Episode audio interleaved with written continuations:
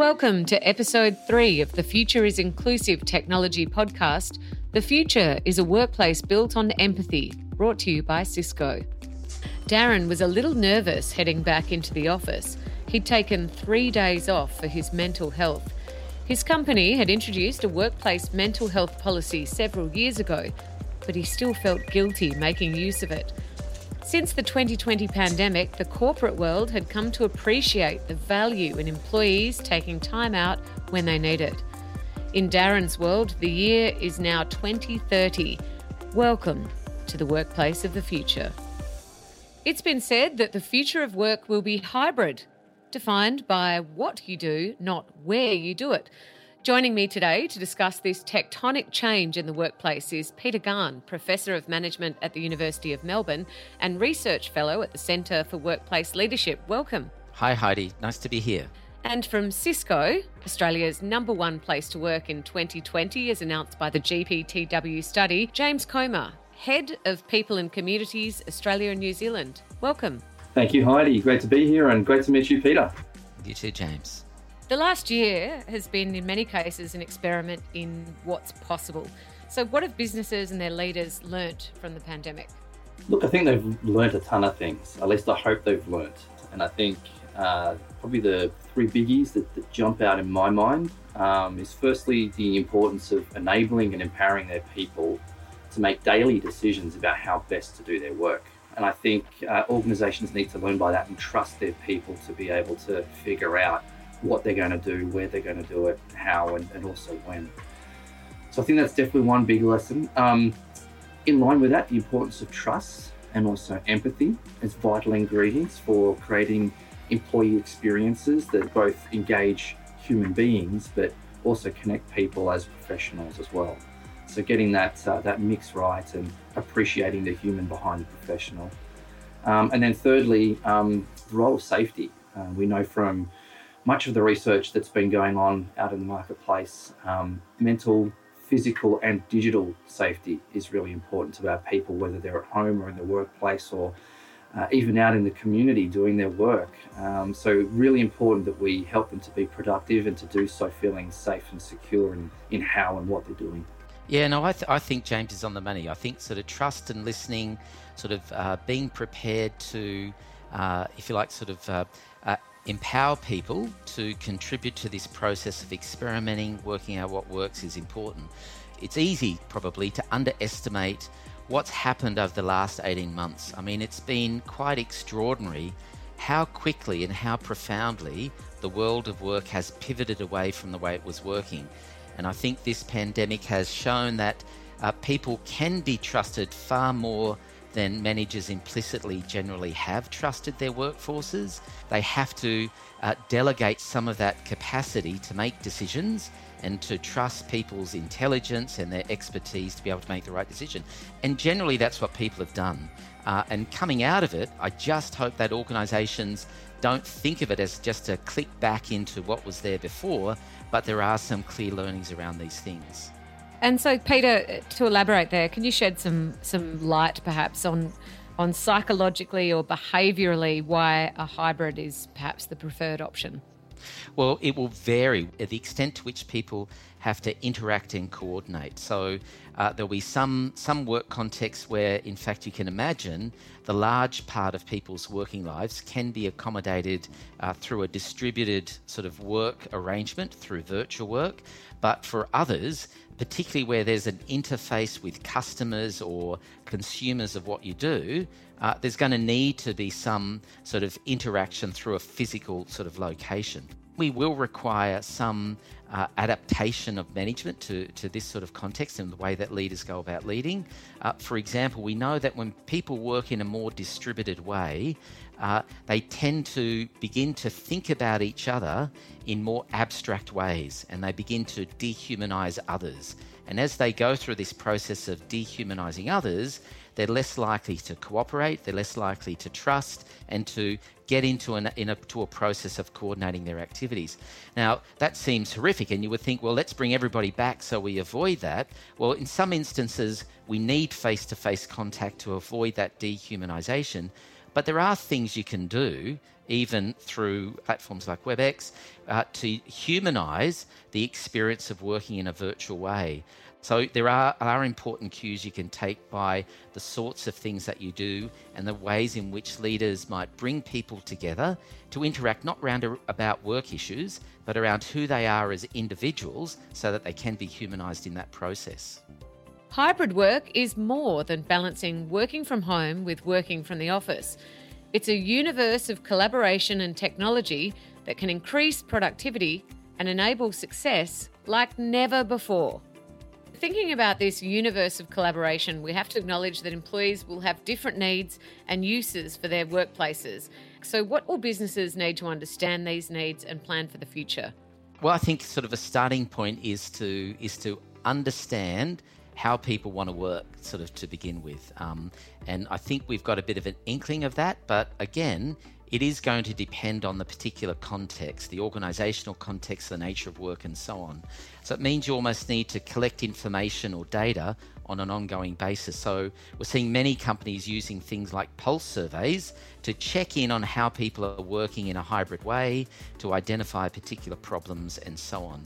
And all of this is really useful information for understanding what this transition back to work will look like it is going to take some period of time. It's not a snapback. It's not as if we just go back to some revised model to return to work. We're going to, uh, I think, have a graduated process uh, through which that, that sort of happens. So people, I think, will become individual employees and groups will become more assertive in making demands about what sort of technological uh, requirements they have and what sort of resourcing they need to make it work when we work virtually, we're taking not just work into people's homes, we're entering people's sort of homes and their private sort of spaces. So we're beginning, if you like, to participate in their non-work sort of world. Uh, when we when we expect them to work at home in a in a hybrid sort of way, it also means we we extend our responsibilities about their well-being, their health and safety, not just in the workplace, but actually to their home and what happens in that particular sort of context. And working time is just a almost like the tip of the iceberg uh, in this. So some of the, the recent research looking at what people are doing during the COVID period suggests that on average, people who are working sort of from home are working on average, you know, 45 minutes a day extra. And, and there's, there's obviously a distribution around that. For, so, so for some people, it's a much longer period of time, additional time, that they're working from home. That has a whole series of consequences. And there are, if you like, sort of a, there's a duty of care that employers will need to embrace as part of this new deal uh, with actually sort of working hybrid. So it does change if, if you like, the social contract between employees and the business and what it is they need to care about. And I think it's been a really interesting part of this discussion that we've seen publicly as both employers, uh, employees, and other groups have really sort of shifted.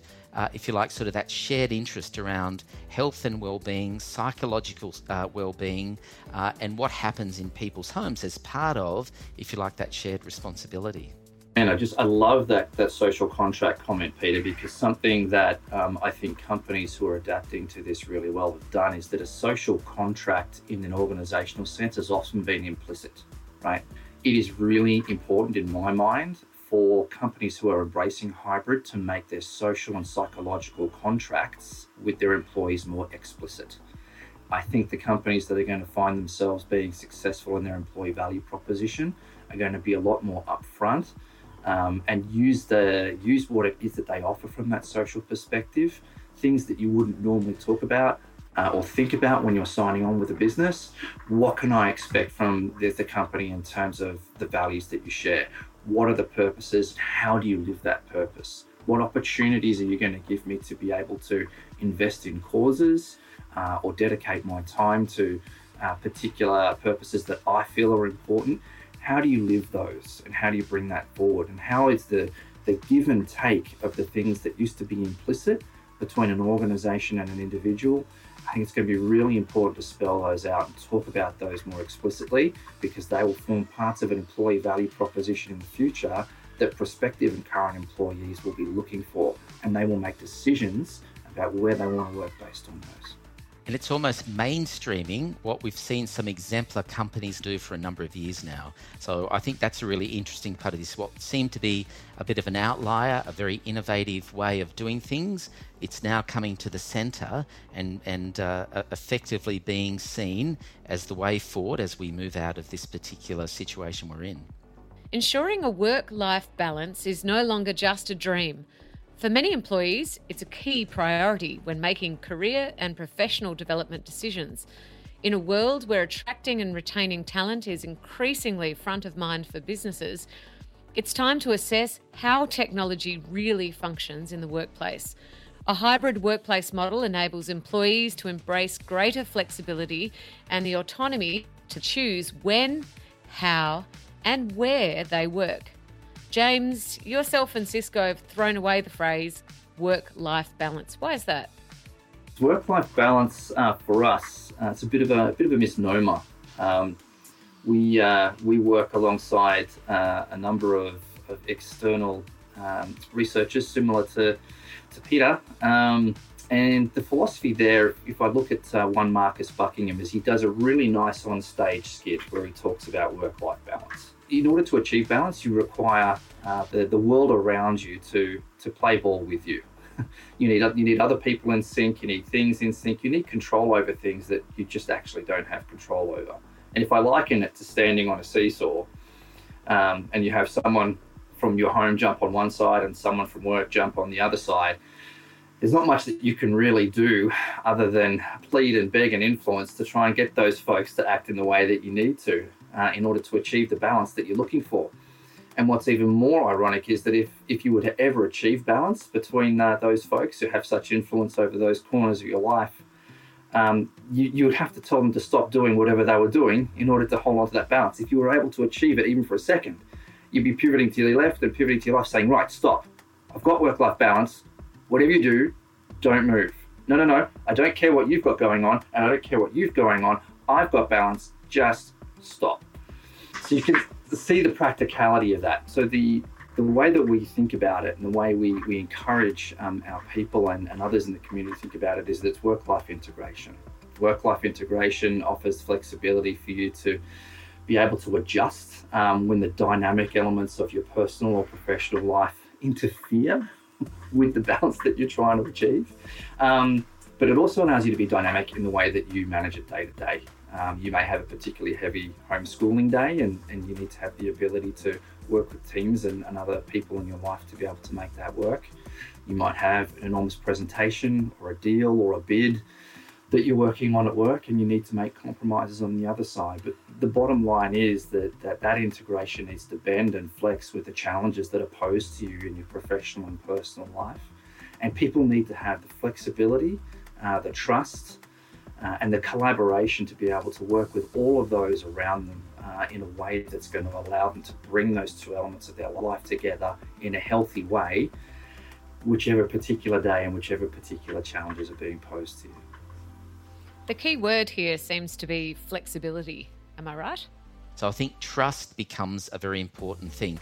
But it does mean, as we've already suggested, there's a slight change or a, a significant change even in the the, the, the nature of the things that both the organisation is concerned about uh, around the employees' uh, welfare and other sorts of things, but also it requires the employee to flex uh, in response to the organisation's needs as well. So reciprocity, I think, is the third piece that goes with that. James, how, how does leadership change in this new landscape? Yeah, I'm glad you asked that question because it follows on a little bit from what, what Peter was saying. So, so first of all, we, we've hit on the listening. Listening going to be ultra important because, again, we, we keep on hearing another word we've been using a lot is experimenting. You know, when you're doing an experiment, you're trying things, some things are working, some things are not working. It's going to be really important that leaders and businesses are listening to their people because that experimenting is going to be going on for quite a long time to come. So, picking up on what's, what's working and making it easy to adopt, picking up on what's not working and taking those ideas and helping to adapt them to something that will. Um, we've had a, a, number of challenges um, with some corners of our workforce where people just haven't been taking a break for various reasons. Um, you know, they, they're at home, there's nowhere to go, Um, their work in the home have become so synonymous that it's very hard for them to differentiate. It's really important that leaders model the way and look after that well-being and do the checking in that Peter was referring to to make sure that people are getting downtime and are putting themselves in a position to create healthy integration between work and life and help them reclaim their homes in many ways as places where they can be themselves, can be humans, can connect with their families. Certainly, technology is making people's lives better in many ways. Amongst the immense change we've undertaken, there are obviously huge benefits. More time for family and friends, more time for self reflection and self care. But this change in the nature of work has real world impacts on society that are worth exploring. So when when businesses prioritise well-being, does that have a trickle down effect onto the broader community? I would certainly like to think so. um, and, and I think as we, we talk about work life integration, um, I think it definitely will do at the individual level. Um, we've definitely got evidence of a number of the, the rituals we put in place. Um, and for example, we have weekly yoga sessions, we have weekly meditation sessions, uh, we have on demand programs around adopting what we call the Cisco mindset, which helps people uh, understand what it means to have a growth mindset. So we're really encouraging and trying to drive well-being at that corporate level. But as the veil between the professional and the human continues to thin, uh, what you would hope would be that those rituals, or the healthy rituals that perhaps companies are starting to work with their employees on, permeate into their personal lives. Peter, I don't know if, if you've got any thoughts or any yeah, anything well, empirical on that.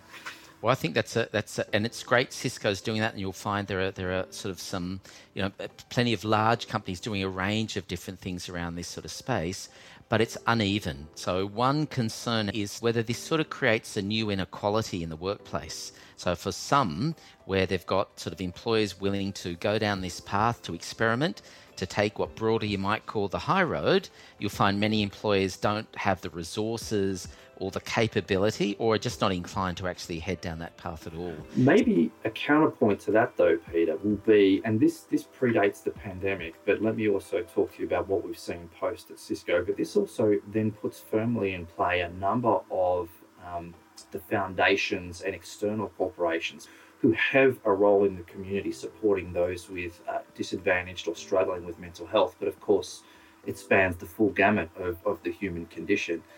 Um, but they've played a role since time immemorial of trying to bring equality um, around whatever particular cause they're on. And they work very closely with companies and with the community in order to bring attention uh, and focus and, and, yes, funding to their cause.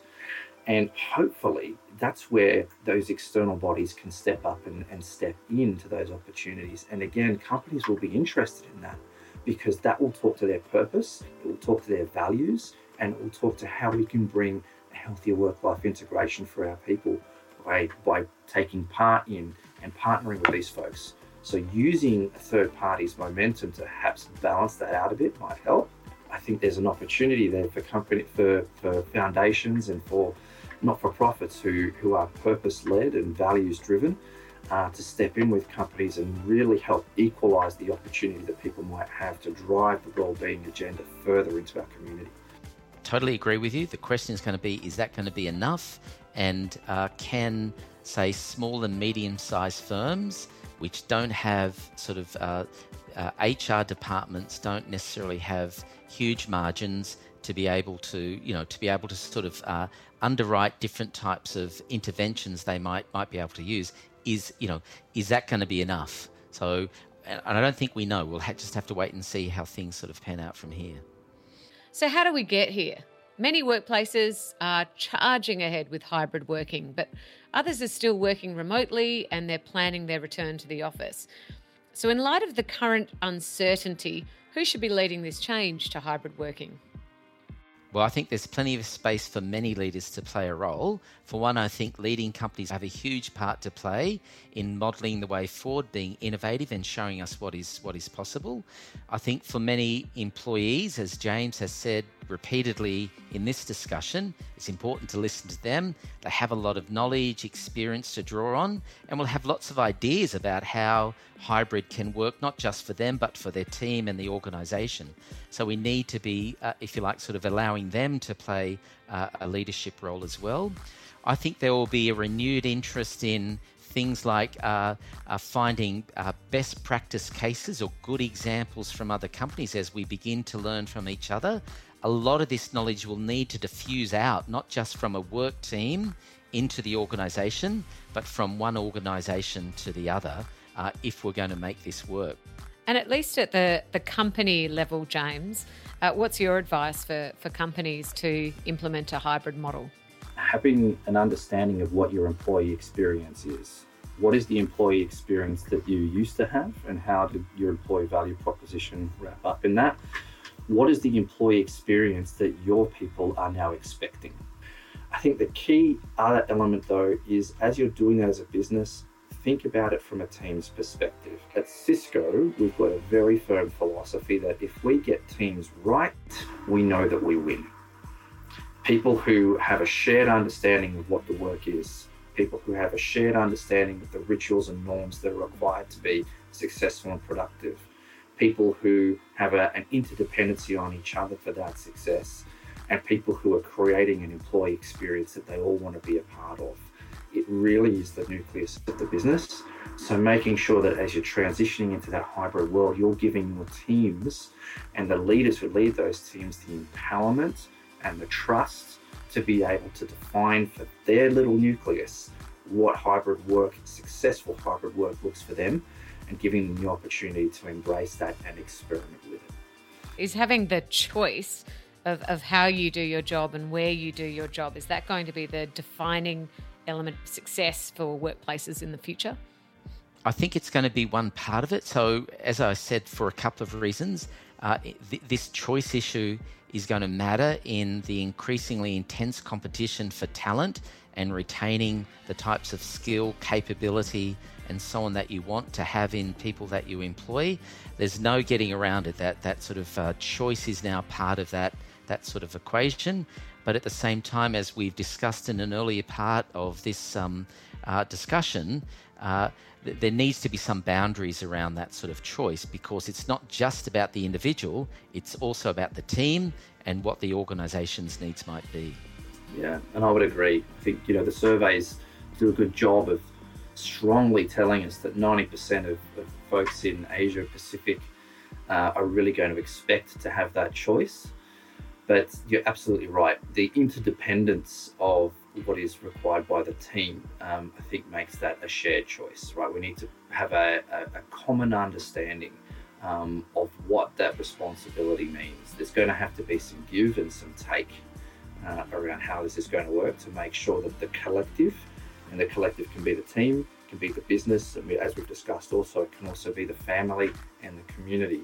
Um, but going in with that is the empathy, right? Recognizing the, the, the, being part of a wider community, whether it's professional or human, um, and recognizing that we're in this together, recognizing that you're not the only one who is being faced with this choice and being um, expected to make uh, decisions on a daily basis about where you need to be, what you need to be doing, who you, or what you're accountable for, and who is dependent on you. So I think it's really about uh, making conscious choices about how to do your job and how to be, how to live your life as a human being moving forward. And thank you for joining me today on the podcast. Peter Gahan, Professor of Management at the University of Melbourne and a Research Fellow at the Centre for Workplace Leadership. Thank you. Thank you, Heidi. And James, I really enjoyed the discussion. And from Cisco, James Comer, Head of People and Communities, Australia and New Zealand. Thank you as well. Thank you, Heidi, and thank you, Peter. It was a great conversation, learned a lot, and uh, look forward to the next conversation.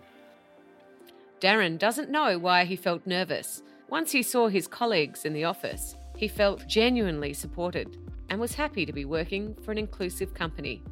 You've been listening to The Future is Inclusive. The future is a workplace built on empathy. To learn more about how workplaces that are built on empathy are leveraging technology, visit cisco.com.au slash bridge to possible.